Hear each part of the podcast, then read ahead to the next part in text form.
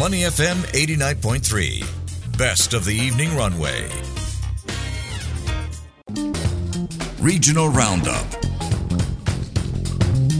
Money FM 89.3. Good afternoon. It's the evening runway. I'm Elliot Danker. It's time now to turn our attentions to headlines from around the Southeast Asian region. From the fall of rising star to disgraced politician Syed Saddiq to Indonesian President Joko Widodo's visit to the White House. Let's get some analysis this afternoon with Adib Zalkapli, who is Director of Bower Group Asia. Adib, good afternoon. Thanks a lot for helping us. Hi, good afternoon. Thanks for having me. All right, let's get into it.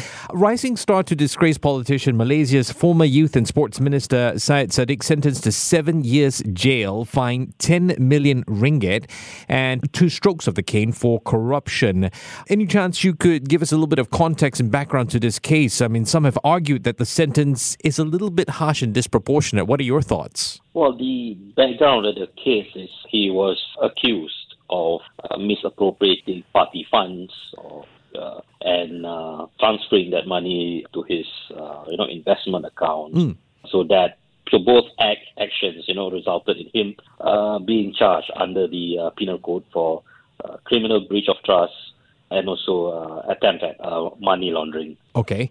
Your thoughts on how some have argued that it's a little bit harsh and disproportionate, you know, some even saying double standards, political motives, perhaps.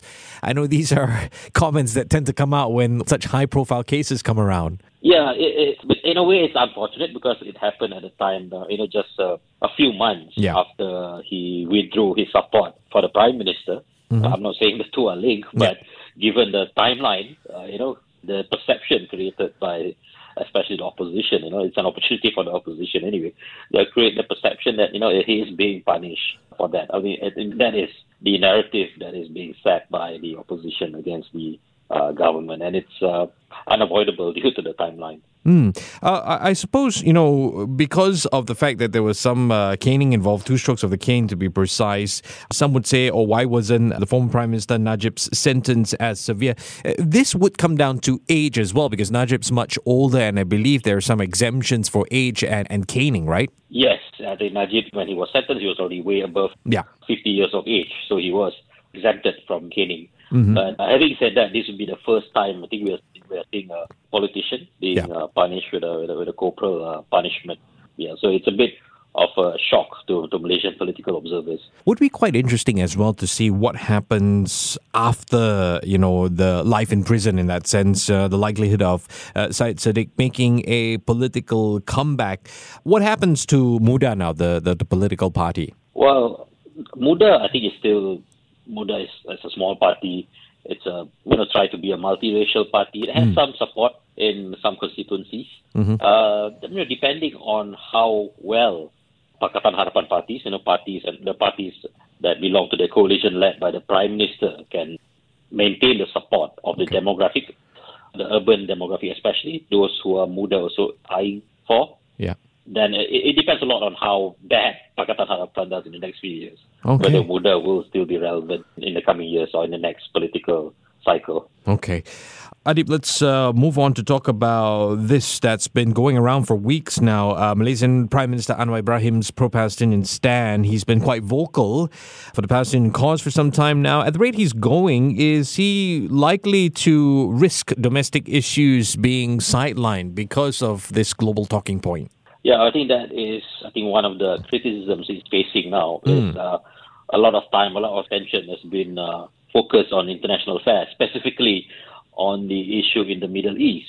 But eh, but if you look at it from the domestic perspective, Palestinian issue is very much a domestic issue, so it's not something that Okay. uh, he could ignore. Yeah. You know, every decision he's been making, every statement he's been making about Palestine Yeah. is being scrutinized by the opposition, is being misinterpreted in many ways to show that uh, he's not that committed to the Palestinian cause. So it's bit So it's been uh, challenging for him, you know, to demonstrate his support for the Palestinians. Yeah, it's also the a, a regional issue, you know, given given all the the intertwining um, so-called agenda in, in that sense.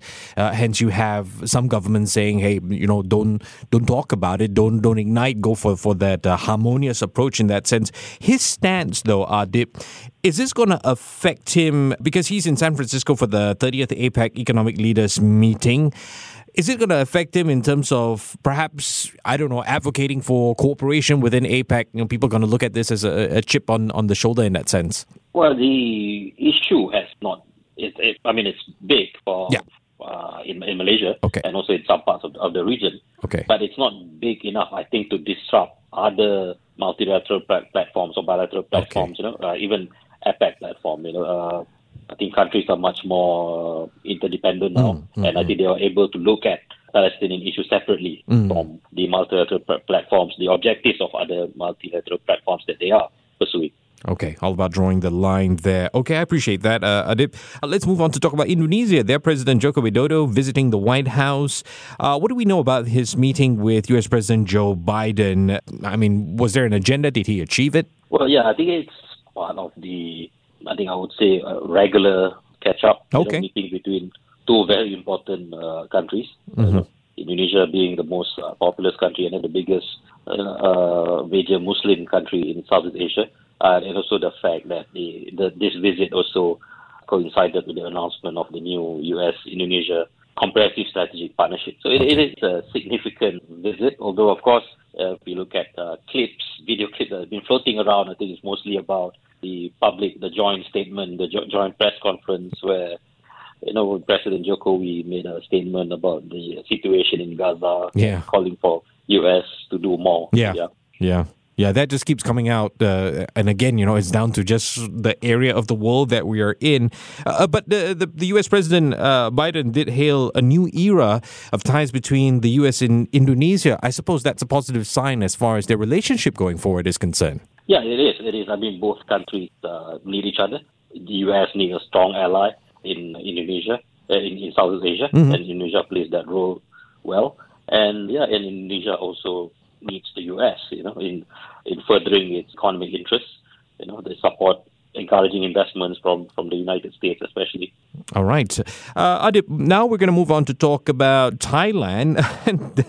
I, I got to admit, I, I, don't know a whole lot about these issues. It's, it's quite an interesting one. Thailand dropping uh, joint patrols with Chinese police after public backlash. I mean, how on earth did this proposal even come about and, and why China? Yeah, it, it, I agree with you. It's a bit of a strange yeah. uh, news report that came out of Thailand. I guess, I mean, my, my speculation is this suggestion came out out of uh, fear or out of the uh, desire to get more Chinese tourists, you know, to increase Chinese tourist arrivals yeah. at a level before COVID-19 pandemic. So I guess while brainstorming, this might have come out. And it's not the first time it's done. I mean, I mean, it's, I'm sure it's, uh, it has been done in Europe, I believe, and of course, it was followed by backlash. Yeah. Then, uh, it, yeah, and then the proposal, you know, the premature proposal uh, was dropped. But I think the important lesson here is, you know, public policy cannot be decided in a vacuum without looking at the broader geopolitical context, you know, or yeah. the optics of having uh, foreign security forces in a in a sovereign country. That, yeah, in another yeah. sovereign country. Yeah. Funny, right? Because it is called public policy after all. Although this question may be a point of speculation. We've talked about how it's happened in other countries, and there have, of course, been public outcries over it. But would it actually boost tourism within Thailand?